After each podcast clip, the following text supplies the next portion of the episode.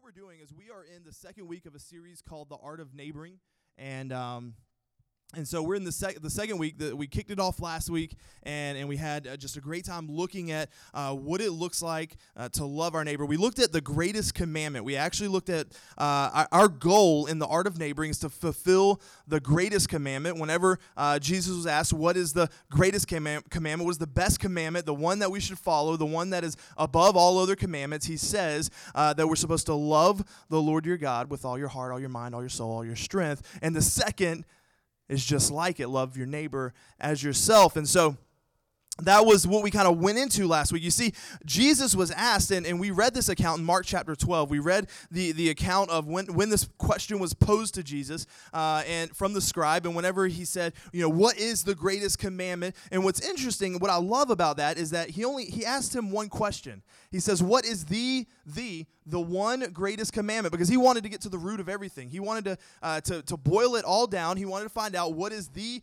best thing. What is the one thing? If I forget everything, Jesus, you've ever said in, in our entire time of learning and teaching and growing, if I forget all of that, what is the one thing that I need to hold on to? The one nugget of truth that, that needs to permeate my life? And he says, Jesus responds with, with just a phenomenal answer because he asked what the, the single greatest commandment was. And Jesus says, to love the Lord your God with all your heart, all your mind, all your soul, and all your strength, and to love your neighbor as yourself. You see, he was asked what the greatest commandment was, but he said, Jesus came back with, There is no greater commandment, singular, there's no greater commandment than these, plural. And he puts the two together. All right, and in that passage, in that verse, Jesus marries those two things loving God and loving others. He puts those two things together because you cannot separate one from the other. If you, if you love God, then you must love people. We mentioned last week that you could love people and not God. I mean, that's possible. Of course, you can't love them as well as you would with God loving them through you. I mean, that's not possible. But you can love people without loving God. But you cannot. It is impossible to love God and not love people. Impossible. You can't do it to all my introverts out there. This passage in Mark chapter 12 does not say it's wrong to be an introvert. Let me just go ahead and throw that out there right now. It does not say that. I mean, I get it. Sometimes it's nice when everyone else has gone to bed and you have the quiet house to yourself. I know that some people get worn out by crowds and talking. All right, I get that. I understand that. I, I know that that's a thing. And if some of you are honest, you probably want to go home whenever you leave here, and you're going to go home and you're going to crash, not because you're physically tired and you desperately, your body needs a nap, but because you're mentally exhausted from, from talking to like 80 or 90 people here this morning. Okay, that's, that's fine. I get that. And this passage, this theological idea of loving people does not counter that, okay? It doesn't counteract that. You're welcome to continue being introverted. But what this passage says, however, is that we cannot profess to love the God of all creation without also loving his greatest creation. All right, let me say that again. We cannot profess to love the God of all creation without also loving his greatest creation people, others, each of us. All right, we just can't do that. Being anxious about being around people is not the same as not loving people. You can love people without having a burning desire to be their shopping buddy. That's fine. You can love people without having them at your house every night of the week. That's okay. But look, since we're talking about good neighboring here, if the idea of walking across your lawn and striking up a conversation scares you a little, gets you a little anxious, makes your palms sweat a little, that's okay. That's okay. But if the idea of walking across the lawn and striking up a conversation with your neighbor disgusts you, if there is no amount of money in this world that would convince you that you need to go over there and do that, if if you would rather go on for the next 10 years in ignorant bliss, not knowing them or where their eternal destination is, because rest assured, we will all be somewhere when we die. They're going to be somewhere. You're going to be somewhere. If that's you, then we have a problem because that's not loving people. That's not loving people. if the apathy toward the people that live around you, toward the people you do life with, toward the people that you work with, that you that you see in the coffee shop every day, that you drive around the neighborhood and see walking their dogs, if the apathy if there's apathy toward those people, you can't be bothered to love them, then there's a problem. People we come in contact with every day and our literal physical neighbors, they need to see the love of Christ. They need to see us loving them. They need us to pour out the love of Jesus on them. Because we cannot profess to love the God of all creation without also loving his greatest creation. We, we talked about this verse before, but I want to bring it up again. This is uh, 1 John 4 20 through 21. We read this, uh, I believe, last week. It says that if, uh, if anyone says, I love God, but he hates his brother, he is a liar. Again, those two are married. That you can't have, you can't say you love God and not love people. You are a liar. For he who does not love his brother, whom he has seen, cannot love God, whom he has not seen. 21 and this commandment that's the commandment we just talked about the greatest commandment this commandment we have from him whoever loves god must also love his brother. We have to love each other. We have to allow the love of Christ to shine through us and penetrate the lives of those around us, including those who live right next door, including those who live across our backyard, including those who live on the other side of a wall. If you're in an apartment or a duplex, John 13, 35. By this, this is the verse that you have. If you get nothing else out of this series, you need to know this. This is the one to write down. You, you got to know this. By this, all people will know that you are my disciples. There's one way. Jesus, what's the one way that people will know that I'm a follower of you? By this, all people will know that you're my disciples if you have a love for one another.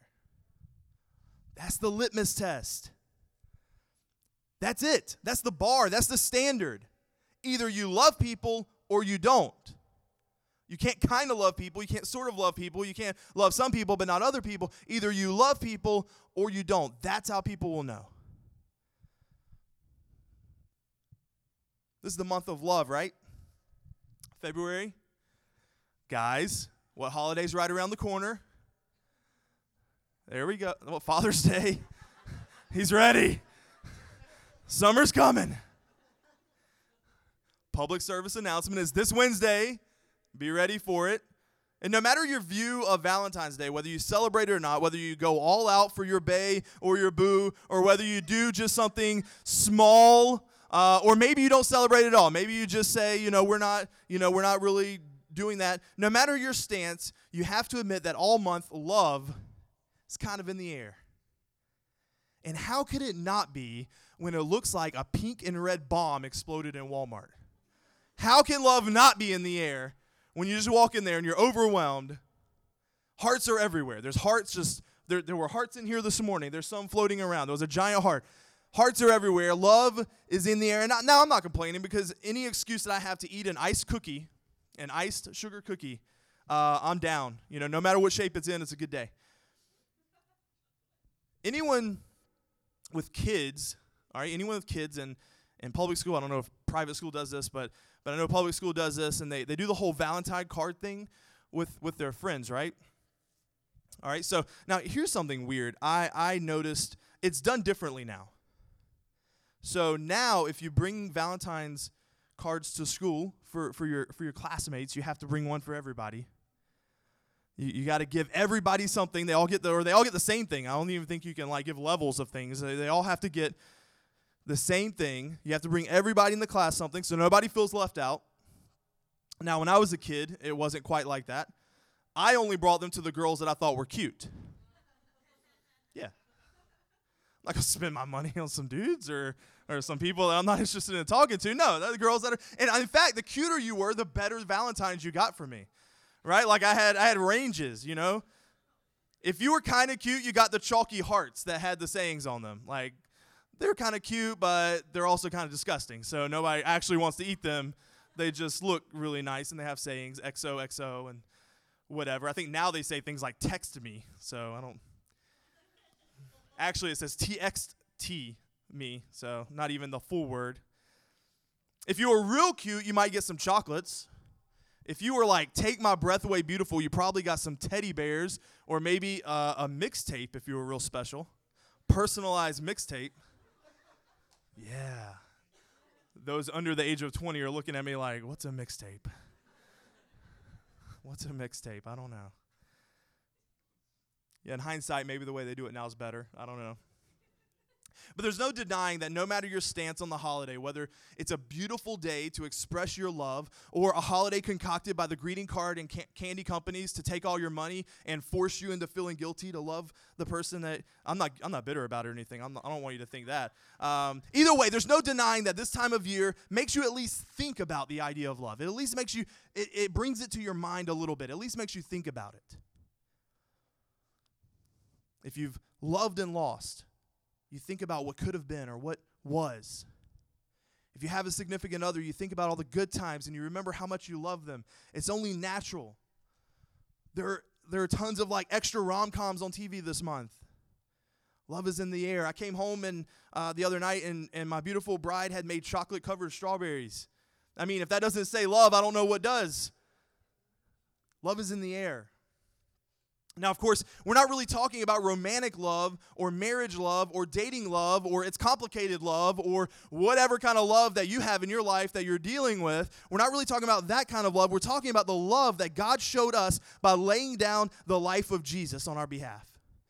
There's no greater love than this that a man would lay down his life for another, and that's exactly what Jesus did. That's how, that's how he proved his love for us. It wasn't enough that he created us. It wasn't enough that he that he formed us up, that he knitted us together in our mother's wombs. He he created the entire world for us to live in and to have dominion over. It's not enough that he breathes life into us every day. He also sent his son to die for us because he loves us so much that he wants to spend eternity with us. That love, that incomprehensible unfathomable, absolutely remarkable, unreasonable love that Christ shows us. We are to show that love to others, to our neighbors, and yes, specifically our actual, literal neighbors. Not just the people we choose to be neighbors with, but the people that God has placed us beside in our homes and our neighborhoods. You know, uh, 1 Corinthians 13, as we're talking about love, this is the love chapter. Okay, uh, I shared this with our with our serving teams last week. We had a big huddle last Sunday morning, and and I got and I shared this kind of some of this idea uh, with them. And you know, our, our, serving teams actually have a, a, huddle every every Sunday morning. They get together, um, all the all the people who serve on the host team and um, and production and, and band and kids and everywhere else, and they they get together and they they pray. Before you ever walk in the door, they pray for you specifically each one of you. They pray over this room, they pray over these seats. They pray over every cup of coffee that's going to be handed out and every time a door is going to be open. They pray for God to move, for God to work, for God to show up, for God to love each of you as you come in the door through us. If you're not yet on a team, let me encourage you to jump in. It's not because we, the, the church, need like more volunteers. No, it's because there is something special about serving the house of the Lord together, bonds that are created, and God works and He moves during that time. Let me just encourage you. There's like I think there's like a sign up in the lobby or something, or you can talk to me, or you can find somebody with a tag, and they'll help you get plugged in. Let me tell you, it's it's it's huge, powerful stuff. You will not be disappointed. So I was sharing with them uh, this idea of the love chapter, this uh, uh, first, this First Corinthians 13. I actually asked, uh, who knows what the love chapter was, and somebody shouted Song of Solomon, and that's you know that there is some love there. There's some love in that in that chapter for sure. But but First Corinthians 13, you guys know this. It's in like every wedding ever. Uh, this is the love chapter. But but here's the deal. I want to be very clear right here. This chapter, Paul is actually rebuking the church at Corinth. This isn't a lovey dovey chapter. We read it at weddings and we're like, we get the warm fuzzies. You know, it's real nice. This isn't, this isn't that kind of chapter. This is a rebuke. This is Paul laying down the, the, the law of God. This is Paul saying, You guys, this is what love is, and you're not doing it. So let me show you what love is. He lays it down, and, and, and what a privilege it is to love the people around us. What a privilege it is. I just want to read, we're not going to read the whole chapter. We don't have time to do all that uh, here this morning, but I just want to read the first two verses. Uh, I know I said we would be in Luke chapter 10, and, and I promise we're going to get there, but this is too important to pass up. We have to understand the why behind loving our neighbor. We have to understand the why. Why is it important before we can get to the what? All right, the personal application. I know a lot of times we come in here and we just want the what. Robbie, give us the what. Tell us what to do, how to do it, when to do it, so I can jot it down, I can put it on my to do list, and, and I can make it happen right? But we need to understand the why. Why is it so important? Why is it so crucial? Why does God talk about this so much? It says this in 1 Corinthians 13.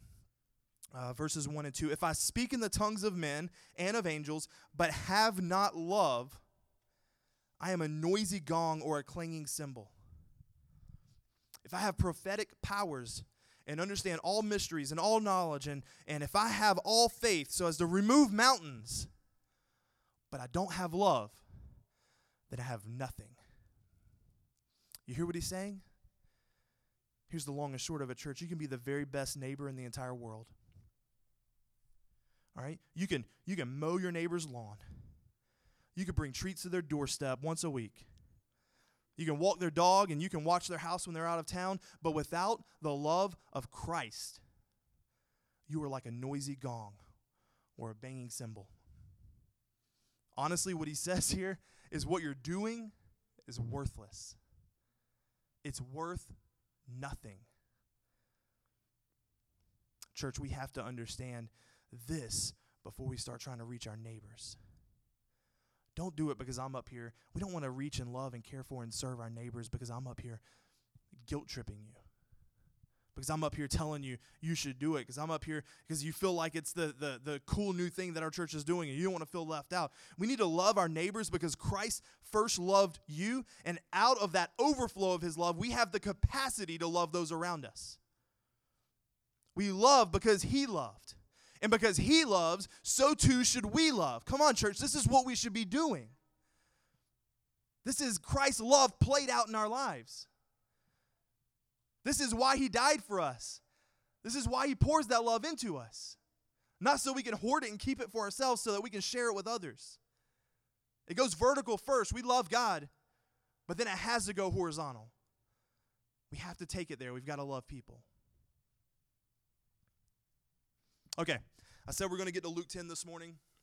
I feel like I need like a preaching rag up here. It's pretty warm. Man. Woo! I'm going to start running around, flapping. All right. All right, I said we're going to get into Luke 10, and I, and I wasn't lying. If you're actually still holding the page, uh, then your finger's probably sweaty and glued to the page, and I'm sorry. Uh, but, but props to you. Um, listen, I can't help but, but be passionate about this church. This is everything. You understand? You understand that Jesus said that these two things make up the greatest commandment. We have to love God. And if you are a follower of Jesus in here this morning, you likely fell at this sometimes. We all stumble, we all fall short, but this is not a hard one to grasp for us. We get that we're supposed to love God. If, if that makes sense, we can take we if we don't even read this book, we know that we're supposed to learn love God, right? We know that that's in there. We understand that, we get that, and we're going to try our best to do that. But the second is as important. Love your neighbor as yourself. Church, if we cannot get this, then we cannot fulfill the Great Commission. We cannot take the gospel to Jerusalem, Judea, Samaria, and the rest of the world because who wants to come hear about love from some people that don't show it? Who wants to hear that? Nobody. By this, they will know that you are my disciples, your, your love for one another. And what better way to start doing that than right in your backyard, right with your neighbors? So, Luke chapter 10. This is a story that many of you have heard and you probably remember from Sunday school if you grew up in traditional church. And the story begins with a familiar tone that we uh, read last week in Mark chapter 12, something very similar. And in this scenario, a lawyer questions Jesus. He asked, um, What do I need to do to get into the heaven, to get into the, the kingdom of God? What do I need to do to get into heaven? Right? That's what the lawyer, the lawyer asks. What do I have to do to inherit eternal life? And Jesus kind of kicks the ball back in his court. You see, the man was an educated, smart, sophisticated, learned man, all right? And, and he knows what he's doing. He knows what he's asking, and he's audacious enough to stand up and try to justify himself before Jesus. He wants to know, have I done everything? I feel like I've done everything. I'm smart enough to have done everything. He wants to vindicate himself. So Jesus throws the ball back in his court. He says, You've read the law. What do you think it takes to get into the kingdom of God, to inherit eternal life? What do you think, Mr. Lawyer, sir? And the lawyer gives him, you know, the response that we're familiar with. He says, Love the Lord with all my heart, all my soul, all my strength, all my mind, and love my neighbor as myself. Exactly, Jesus says. Now don't miss this. He says, Now go do it. You've got it. You said the right words. Now go do it. Luke 10 28, he said to him, uh, You have answered correctly, sir. Do this and you will live. You've got the knowledge, you said the right thing, but you've got to go do it. There's question uh, as to the motive of the lawyer in the text. Uh, seems to doubt his sincerity in this question, but he asks, uh, following this verse, uh, after Jesus says, Now go do it and you will live, he, he asks this. He says, uh, Well, who is my neighbor then? Naturally, who is my neighbor? Okay, you, you, you've said I need to go do it, so let me clarify who my neighbor is. But I think for many of us, this series has been that all of a sudden light bulb moment where we realize in an instant that it's not enough to just know the text to know the law, to know that we're supposed to love our neighbors, but we actually have to do it. So we want to know who our neighbors are. Who is it that we have to love? Maybe we're trying to edge people out. Like, if you could just tell me who my neighbors are, then I can love them, but I don't have to love the others. Our kids do this funny thing whenever we're eating, and they don't want to continue eating, but they want the treat that comes at the end of the meal. They say, Dad, how much do I have to eat? Like, like one bite, two bites? How big do the bites have to be? They need clarification. And I give them the, the, the, you know the standard answer, the answer you've probably given your kids if you have kids, which is you know just eat until I tell you to stop. Like just keep eating, and and you're good to go. You know, like I'm not going to give you an amount. Just just go, just eat.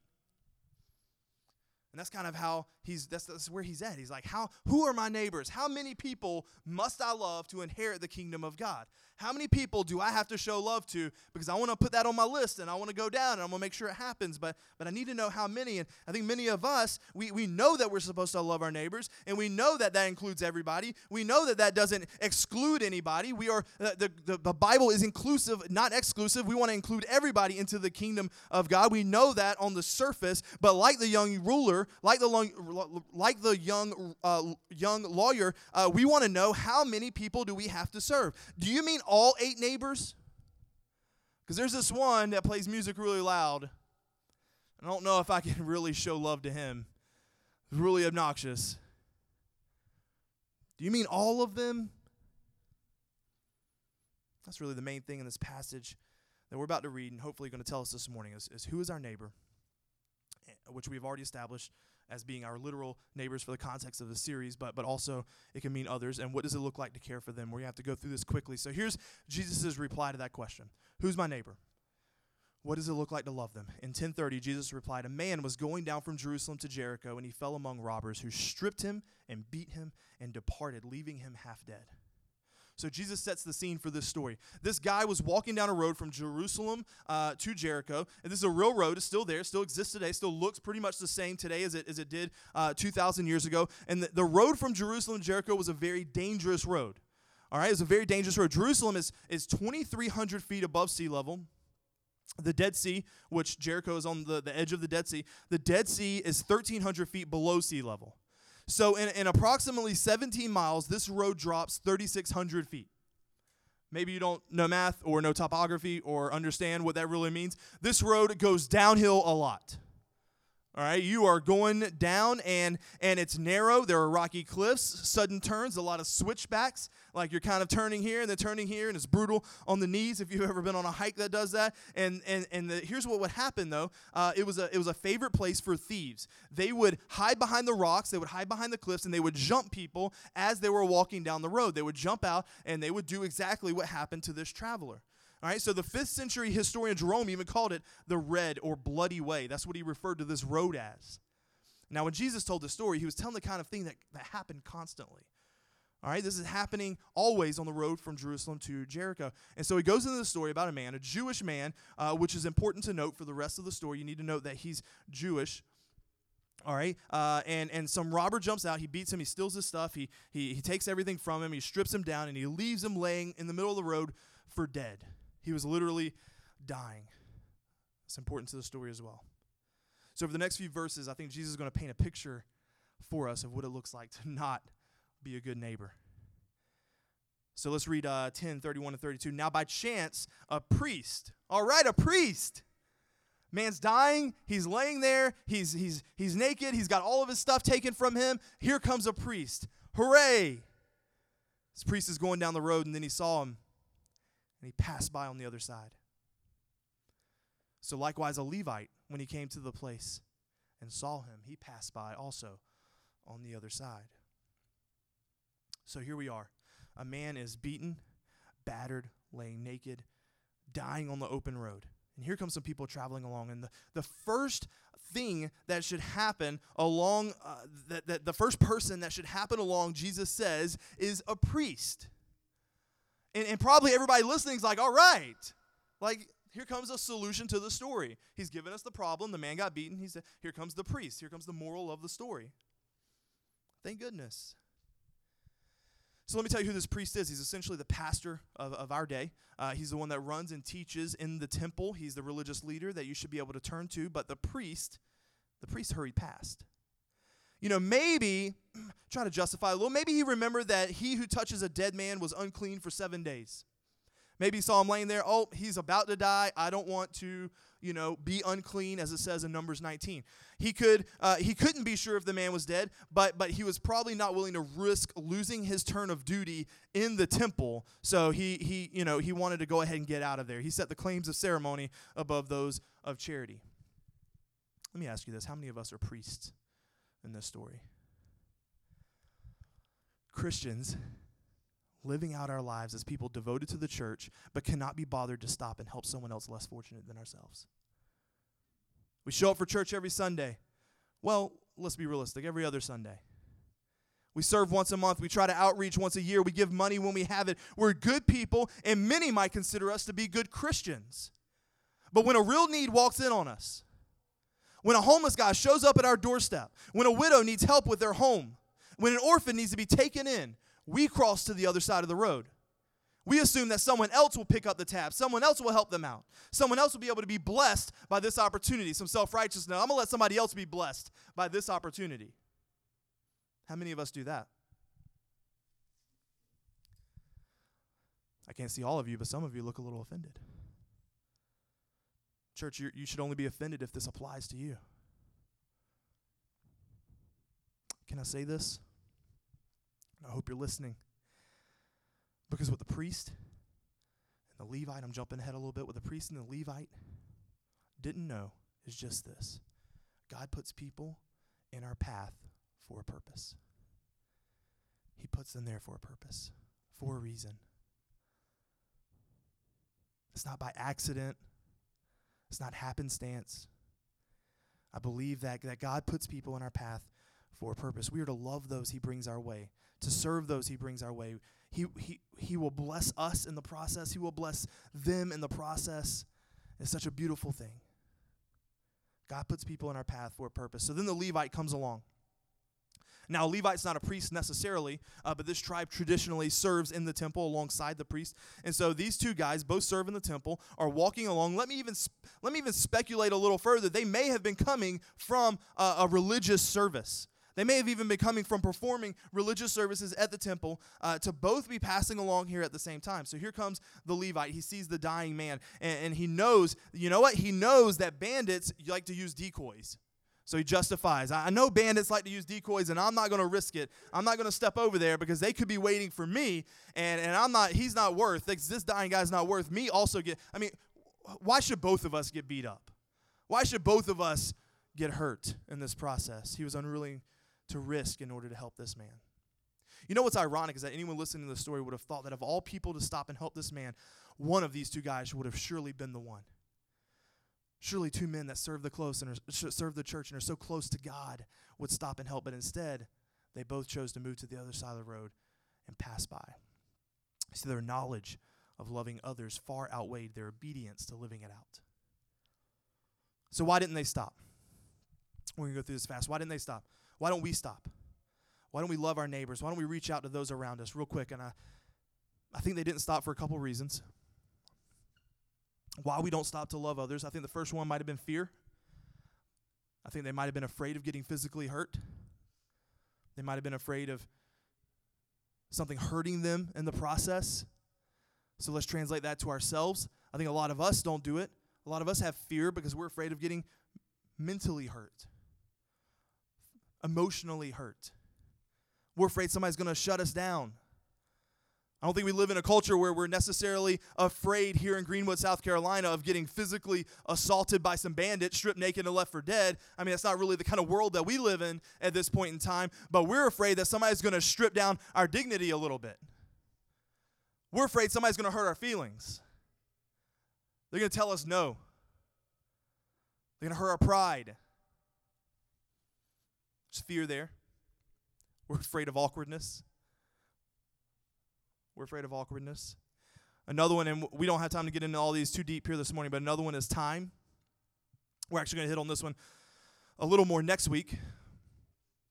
But maybe uh, they had somewhere to be. Maybe we feel like we have somewhere to be too. Maybe they were in a hurry. They hurried past because they had somewhere to go. A pressing matter. That's something that we deal with in this culture for sure. For sure. We have somewhere to be. We're just too busy to love everybody around us. Just too busy. Can't do it. I know for me this week, that was the excuse I used. I did not fill in anything on my block map because I was too busy. I had to repent last night because I was too busy. The third one is laziness. You could actually mark through this one and put apathy if you want. Just plain laziness, plain apathy. It's easier not to. Yeah, I could walk over there and love that person, but man, it's so easy to sit right here and not do that. They passed the dying man by. It was easier to keep walking. They didn't have to get their hands dirty. They didn't have to, you know, ask questions. They didn't have to get involved in this whole process. They think maybe maybe I'll go help them this once, but then it's kind of like if you give a mouse a cookie, they're going to keep asking me for stuff. They're going to keep bringing up questions. They're going to keep pressuring me. I'm going to have to keep doing more. It might not stop here. Basically, we don't want to be inconvenienced. I think those are three quick reasons why we don't stop to love others, why we relate sometimes to these two guys, the Levite and the priest. But watch what happens next. Verse 33, such a profound verse from Jesus. But a Samaritan, as he journeyed, came to where he was, and when he saw him, he had compassion. This is crucial. Crucial to the story is understanding who Samaritans were. All right, we talked about the priest and the Levite, who Samaritans are. Samaritans were hated by the Jews, they were looked down on. They were thought of as less than. They were half Jewish blood and half foreign blood, and so the Jews viewed them as second class citizens. But here comes a Samaritan. He sees this man probably that any in any other context would have hate would have hated him. Sees him lying on the ground. He stops to help. He showed compassion. He loved his neighbor. He loved the person that God placed in his path. He had compassion. Write that down, circle it, underline it, highlight it, because that is Jesus telling us how to love our neighbors. He had compassion. Who are our neighbors? Anyone that God places in our path. And in the context of the series, that includes our literal, actual neighbors because they are certainly in our path. How do we love them? We have compassion. Listen, loving your neighbor is so much more than just baking them some cookies when they move in or returning their cat when it's in your garbage for the 12th time. It's oddly specific. we have a cat in our garbage. Being a good neighbor is more than a smile and a wave while checking the mail or kindly moving uh, kind of kindly moving your car out of the way so they can get into their driveway.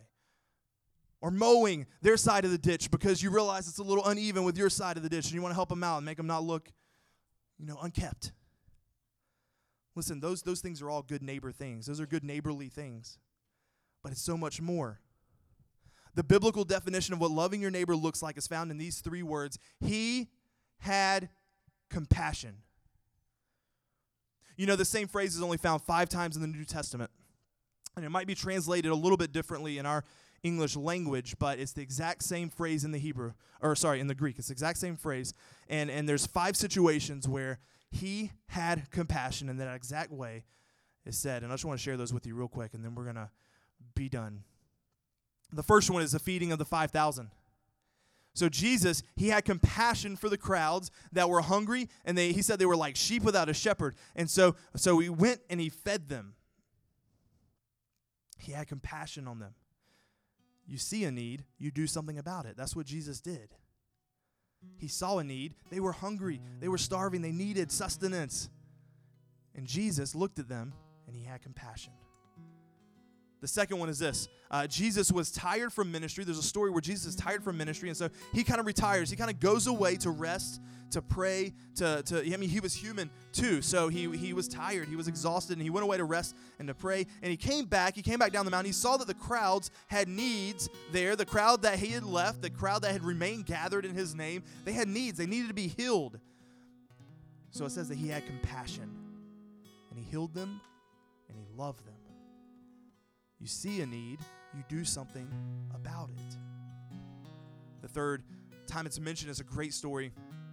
As a widow uh, had lost her husband, and she only had one son, right? And now this son has died.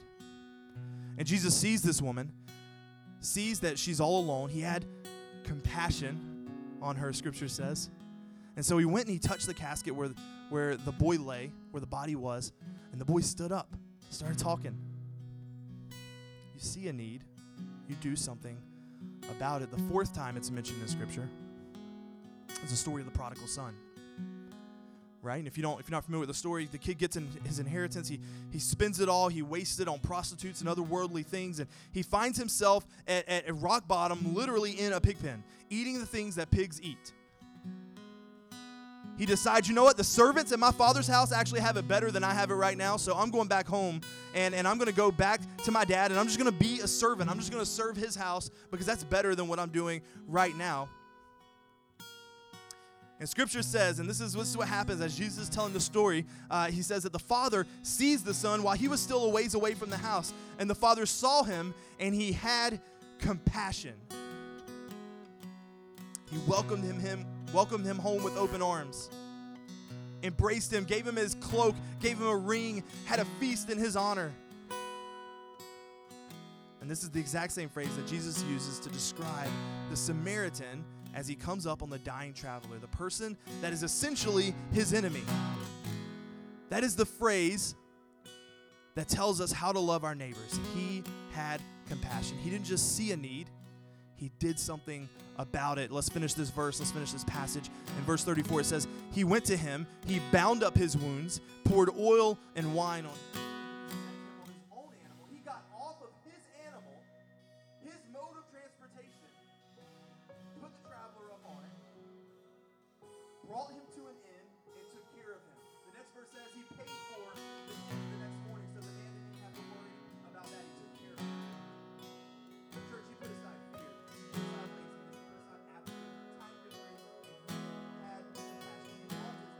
saw a need and he did something about it.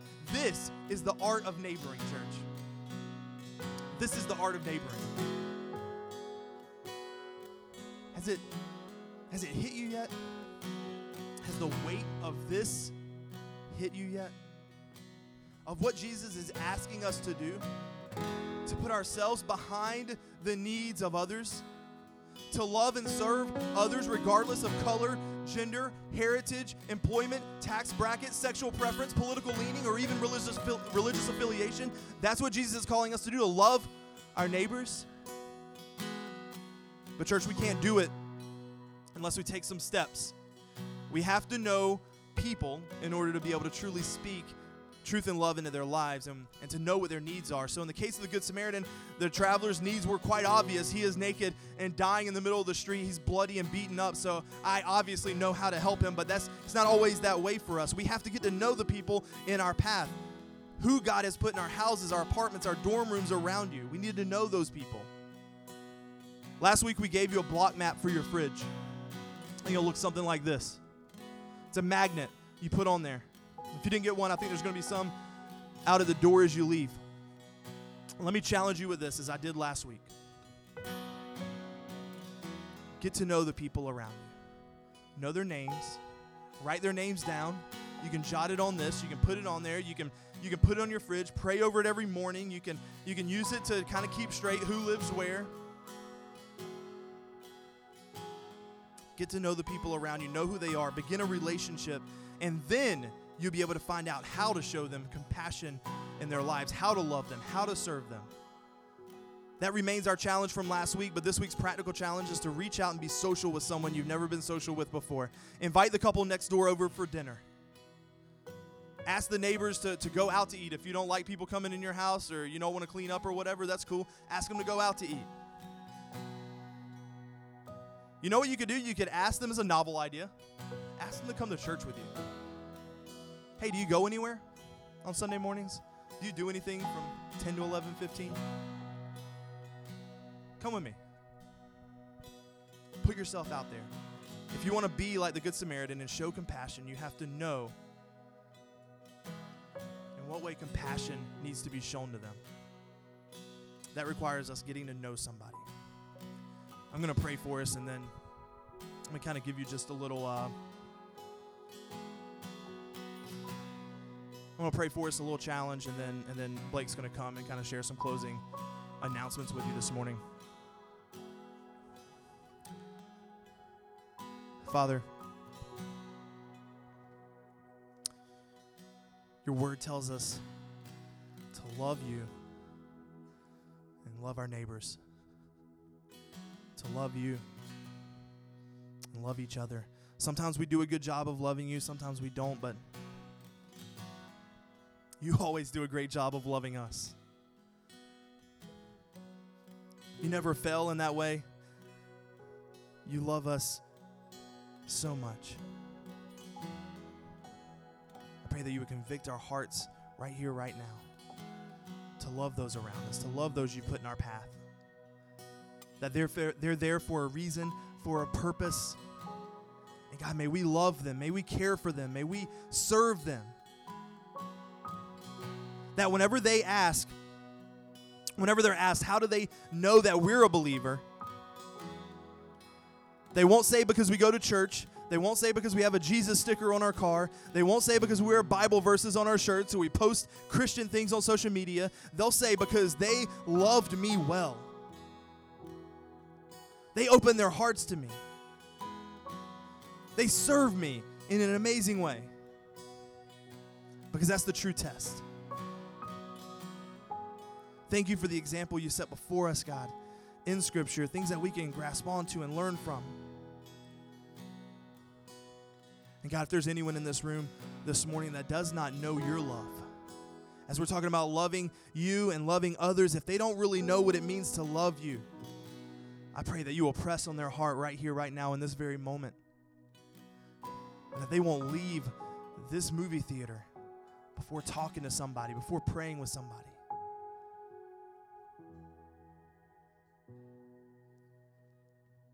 God, we love you so much. May we be great at loving our neighbors as well. It's in Jesus' name I pray.